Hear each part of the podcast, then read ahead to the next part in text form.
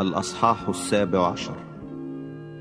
تكلم يسوع بهذا ورفع عينيه نحو السماء وقال أيها الآب قد أتت الساعة.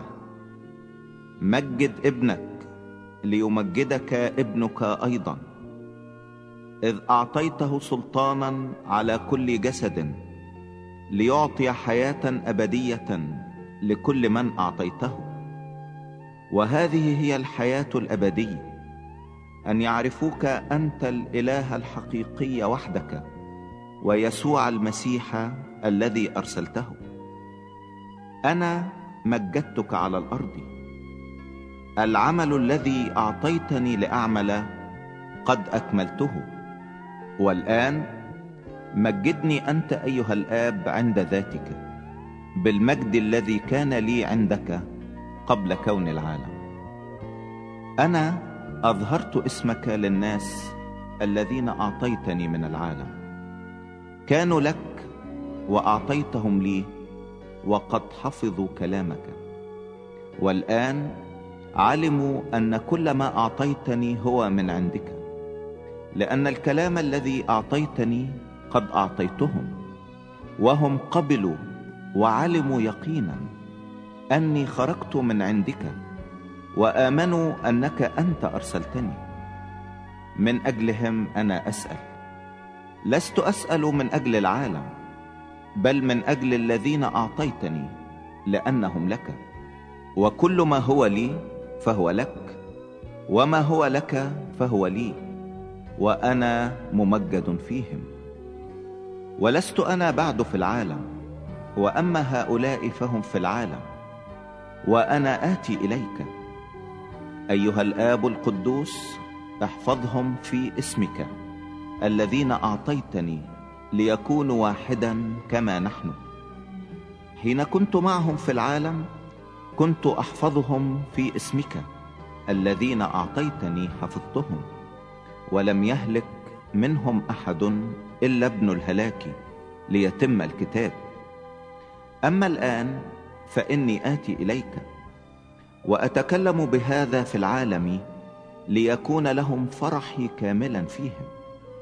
أنا قد أعطيتهم كلامك والعالم أبغضهم لأنهم ليسوا من العالم كما إني أنا لست من العالم.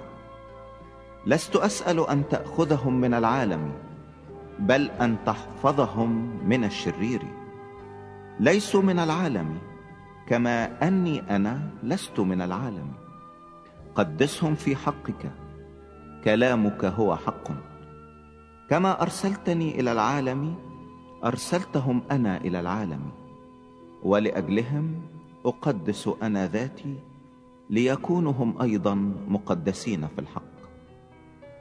ولست أسأل من أجل هؤلاء فقط بل أيضا من أجل الذين يؤمنون بي بكلامهم.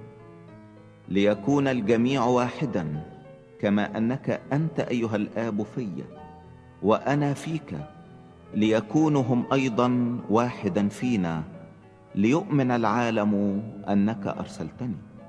وأنا قد أعطيتهم المجد الذي أعطيتني ليكونوا واحدا كما أننا نحن واحد. أنا فيهم وأنت في. ليكونوا مكملين إلى واحد. وليعلم العالم أنك أرسلتني وأحببتهم كما أحببتني. أيها الآب أريد أن هؤلاء الذين أعطيتني يكونون معي حيث أكون أنا لينظروا مجدي الذي أعطيتني لأنك أحببتني قبل إنشاء العالم. أيها الآب البار إن العالم لم يعرفك أما أنا فعرفتك وهؤلاء عرفوا أنك أنت أرسلتني وعرفتهم اسمك وسأعرفهم ليكون فيهم الحب الذي أحببتني به وأكون أنا فيهم.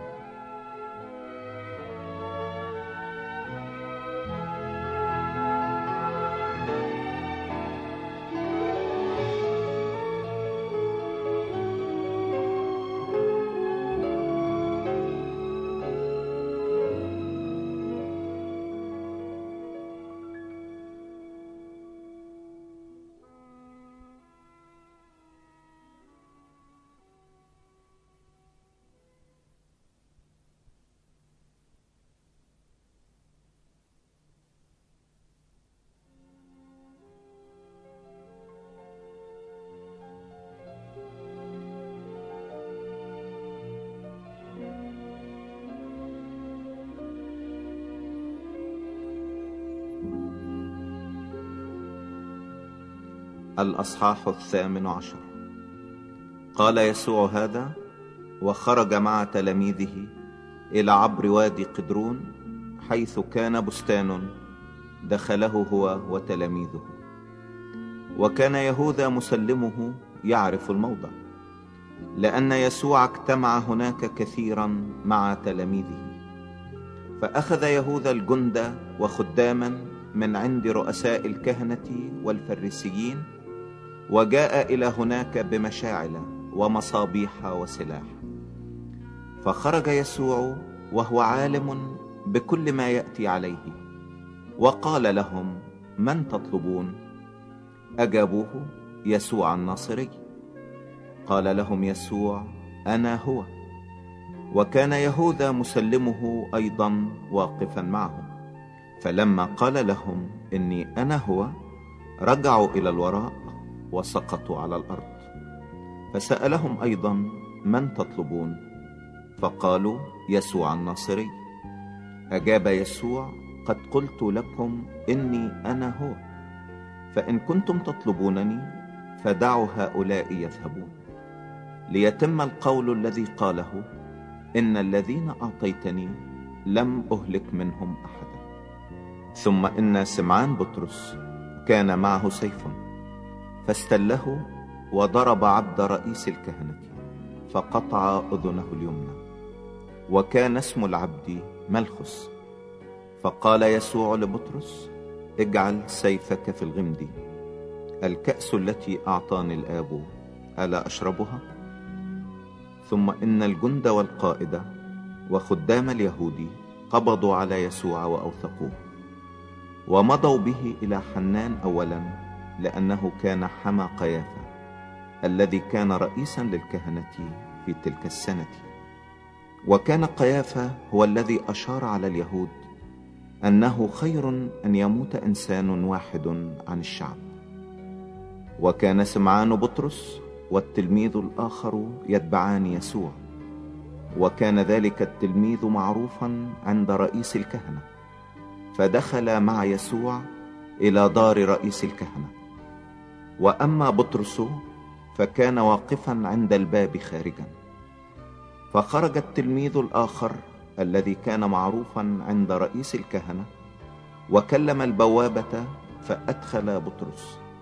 فقالت الجارية البوابة لبطرس ألست أنت أيضا من تلاميذ هذا الإنسان؟ قال ذاك لست أنا. وكان العبيد والخدام واقفين.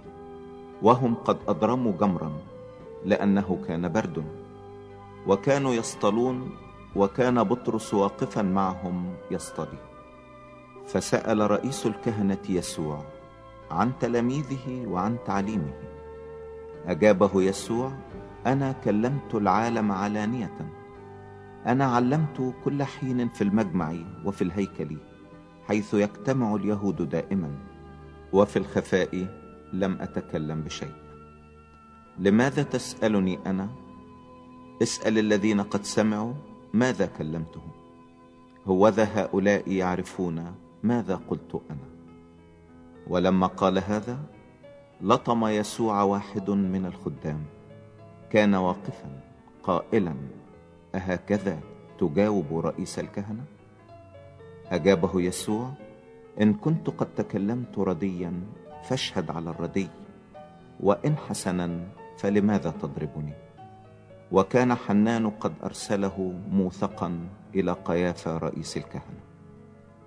وسمعان بطرس كان واقفا يصطلي فقالوا له ألست أنت أيضا من تلاميذه؟ فأنكر ذاك وقال لست أنا.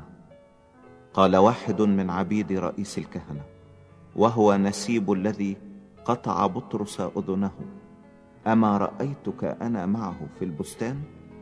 فأنكر بطرس أيضا وللوقت صاح الديك ثم جاءوا بيسوع من عند قيافة إلى دار الولاية وكان صبح ولم يدخلوا هم إلى دار الولاية لكي لا يتنجسوا فيأكلون الفصح فخرج بيلاطس إليهم وقال أية شكاية تقدمون على هذا الإنسان؟ أجابوا وقالوا له لو لم يكن فاعل شر لما كنا قد سلمناه إليك. فقال لهم بيلاطس خذوه أنتم واحكموا عليه حسب ناموسكم فقال له اليهود لا يجوز لنا أن نقتل أحدا. ليتم قول يسوع الذي قاله مشيرا إلى أية ميتة كان مزمعا أن يموت. ثم دخل بيلاطس أيضا إلى دار الولاية ودعا يسوع وقال له أنت ملك اليهود؟ أجابه يسوع أمن ذاتك تقول هذا؟ أم آخرون قالوا لك عني؟ أجابه بيلاطس ألعلي أنا يهودي؟ أمتك ورؤساء الكهنة أسلموك إلي. ماذا فعلت؟ أجاب يسوع مملكتي ليست من هذا العالم. لو كانت مملكتي من هذا العالم لكان خدامي يجاهدون لكي لا أسلم إلى اليهود. ولكن الآن ليست مملكتي من هنا. فقال له بيلاطس أفأنت إذا ملك؟ أجاب يسوع أنت تقول إني ملك. لهذا قد ولدت أنا ولهذا قد أتيت إلى العالم لأشهد للحق. كل من هو من الحق يسمع صوتي. قال له بيلاطس ما هو الحق؟ ولما قال هذا خرج أيضا إلى اليهود وقال لهم أنا لست أجد فيه علة واحدة ولكم عادة أن أطلق لكم واحدا في الفصح أفتريدون أن أطلق لكم ملك اليهود؟ فصرخوا أيضا جميعهم قائلين ليس هذا بل باراباس وكان باراباس للصمت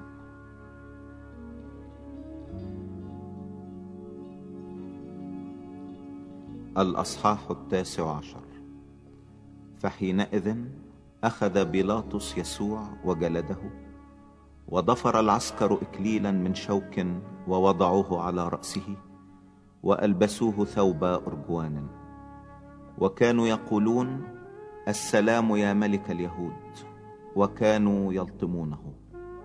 فخرج بيلاطس أيضا خارجا وقال لهم ها أنا أخرجه إليكم لتعلموا أني لست أجد فيه علة واحدة. فخرج يسوع خارجا وهو حامل إكليل الشوك وثوب الأرجوان. فقال لهم بيلاطس هو ذا الإنسان. فلما رآه رؤساء الكهنة والخدام صرخوا قائلين اصلبه اصلبه. قال لهم بيلاطس خذوه أنتم واصلبوه. لأني لست أجد فيه علة. أجابه اليهود لنا ناموس وحسب ناموسنا يجب أن يموت لأنه جعل نفسه ابن الله. فلما سمع بيلاطس هذا القول ازداد خوفا. فدخل أيضا إلى دار الولاية وقال ليسوع من أين أنت؟ وأما يسوع فلم يعطه جوابا. فقال له بيلاطس أما تكلمني؟ ألست تعلم أن لي سلطانا أن أصلبك وسلطانا أن أطلقك؟ أجاب يسوع لم يكن لك علي سلطان البتة لو لم تكن قد أعطيت من فوق. لذلك الذي أسلمني إليك له خطية أعظم. من هذا الوقت كان بيلاطس يطلب أن يطلقه ولكن اليهود كانوا يصرخون قائلين إن أطلقت هذا فلست محبا لقيصر. كل من يجعل نفسه ملكا يقاوم قيصر. فلما سمع بيلاطس هذا القول أخرج يسوع وجلس على كرسي الولاية في موضع يقال له البلاط وبالعبرانية جباثة. وكان استعداد الفصل ونحو الساعة السادسة. فقال لليهود هو ذا ملككم. فصرخوا خذه خذه أصلبه. قال لهم بيلاطس أأصلب ملككم؟ أجاب رؤساء الكهنة ليس لنا ملك إلا قيصر. فحينئذ أسلمه إليهم ليصلب. فأخذوا يسوع ومضوا به فخرج وهو حامل صليبه إلى الموضع الذي يقال له موضع الجمجمة ويقال له بالعبرانية جلجثة حيث صلبوه وصلبوا اثنين آخرين معه من هنا ومن هنا ويسوع في الوسط. وكتب بيلاطس عنوانا ووضعه على الصليب وكان مكتوبا يسوع الناصري ملك اليهود.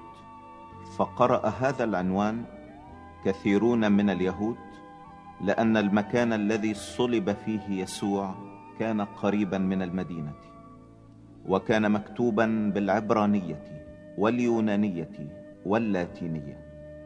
فقال رؤساء كهنة اليهود لبيلاطس لا تكتب ملك اليهود بل إن ذاك قال أنا ملك اليهود.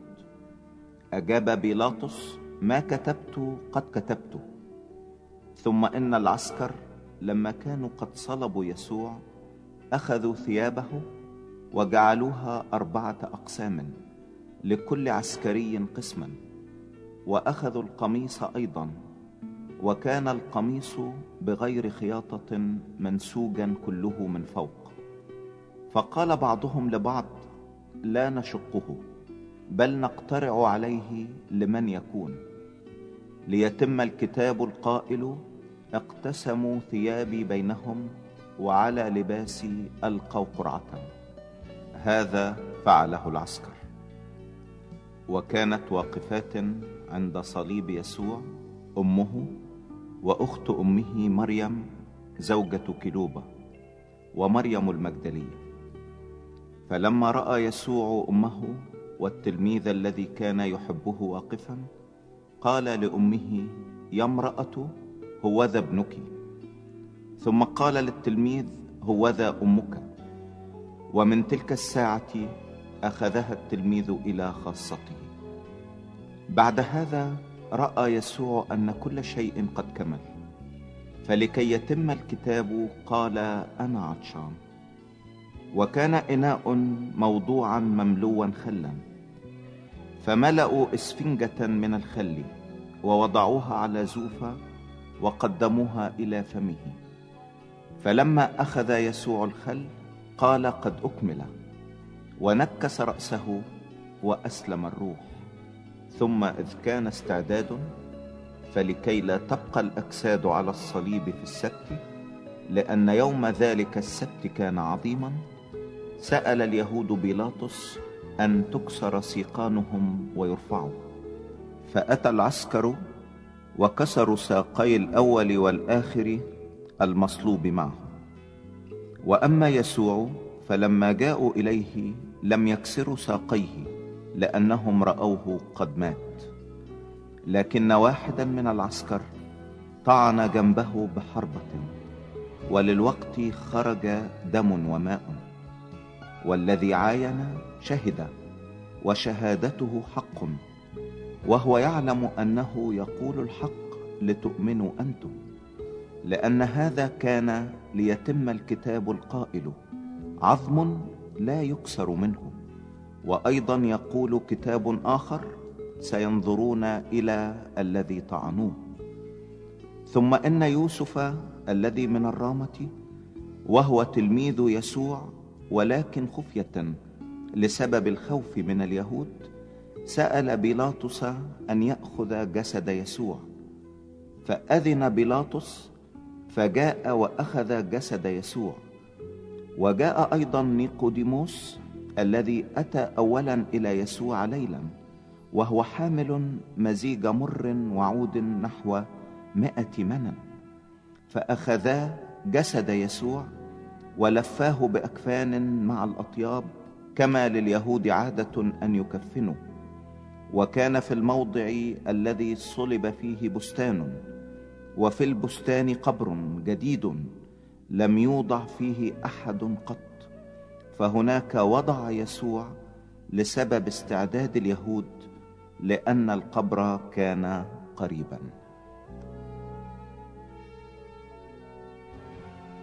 الأصحاح العشرون وفي أول الأسبوع جاءت مريم المجدلية إلى القبر باكرا والظلام باق فنظرت الحجر مرفوعا عن القبر. فركضت وجاءت إلى سمعان بطرس وإلى التلميذ الآخر الذي كان يسوع يحبه وقالت لهما أخذوا السيد من القبر ولسنا نعلم أين وضعوه. فخرج بطرس والتلميذ الآخر وأتيا إلى القبر وكان الاثنان يركضان معا فسبق التلميذ الآخر بطرس وجاء أولا إلى القبر وانحنى فنظر الأكفان موضوعة ولكنه لم يدخل ثم جاء سمعان بطرس يتبعه ودخل القبر ونظر الأكفان موضوعة والمنديل الذي كان على رأسه ليس موضوعا مع الأكفان بل ملفوفا في موضع وحده. فحينئذ دخل أيضا التلميذ الآخر الذي جاء أولا إلى القبر ورأى فآمن لأنهم لم يكونوا بعد يعرفون الكتاب أنه ينبغي أن يقوم من الأموات. فمضى التلميذان أيضا إلى موضعهما. أما مريم فكانت واقفة عند القبر خارجا تبكي. وفيما هي تبكي؟ انحنت إلى القبر. فنظرت ملاكين بثياب بيض جالسين واحدا عند الرأس والآخر عند الرجلين حيث كان جسد يسوع موضوعا. فقال لها يا امرأة لماذا تبكين؟ قالت لهما إنهم أخذوا سيدي ولست أعلم أين وضعوه. ولما قالت هذا التفتت إلى الوراء فنظرت يسوع واقفا ولم تعلم أنه يسوع. قال لها يسوع يا امرأة لماذا تبكين؟ من تطلبين؟ فظنت تلك أنه البستاني. فقالت له يا سيد إن كنت أنت قد حملته فقل لي أين وضعته وأنا آخذه. قال لها يسوع يا مريم. فالتفتت تلك وقالت له ربوني الذي تفسيره يا معلم.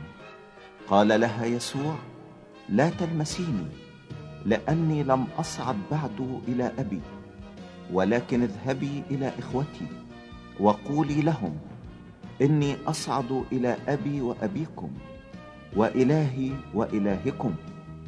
فجاءت مريم المجدلية وأخبرت التلاميذ أنها رأت الرب وأنه قال لها هذا. ولما كانت عشية ذلك اليوم وهو أول الأسبوع وكانت الأبواب مغلقة حيث كان التلاميذ مجتمعين لسبب الخوف من اليهود جاء يسوع ووقف في الوسط وقال لهم سلام لكم. ولما قال هذا أراهم يديه وجنبه. ففرح التلاميذ إذ رأوا الرب. فقال لهم يسوع أيضا سلام لكم. كما أرسلني الآب أرسلكم أنا. ولما قال هذا نفخ وقال لهم أقبلوا الروح القدس. من غفرتم خطاياه تغفر له ومن أمسكتم خطاياه أمسكت. أما توما أحد الاثني عشر الذي يقال له التوأم فلم يكن معهم حين جاء يسوع. فقال له التلاميذ الآخرون قد رأينا الرب. فقال لهم إن لم أبصر في يديه أثر المسامير وأضع إصبعي في أثر المسامير وأضع يدي في جنبه لا أؤمن. وبعد ثمانية أيام كان تلاميذه أيضا داخلا وتوما معهم. فجاء يسوع والأبواب مغلقة ووقف في الوسط وقال سلام لكم. ثم قال لتوما هات إصبعك.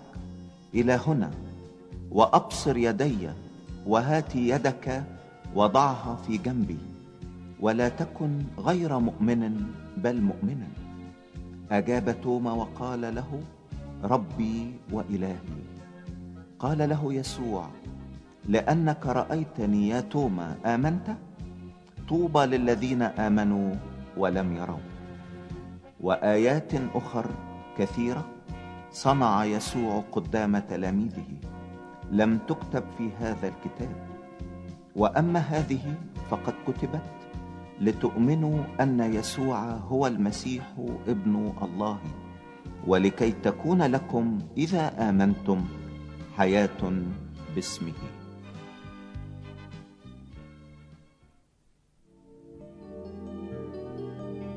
الأصحاح الحادي والعشرون. بعد هذا أظهر أيضا يسوع نفسه للتلاميذ على بحر طبرية ظهر هكذا. كان سمعان بطرس وتوما الذي يقال له التوأم ونثنائيل الذي من قانا الجليل وابنا زبدي واثنان آخران من تلاميذه مع بعضهم. قال لهم سمعان بطرس أنا أذهب لأتصيد. قالوا له نذهب نحن أيضا معك.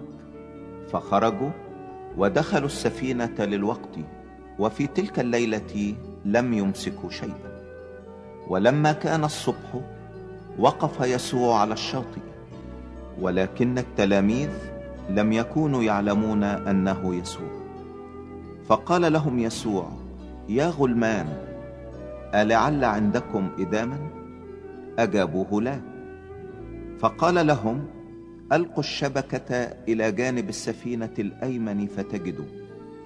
فألقوا ولم يعودوا يقدرون أن يجذبوها من كثرة السمك.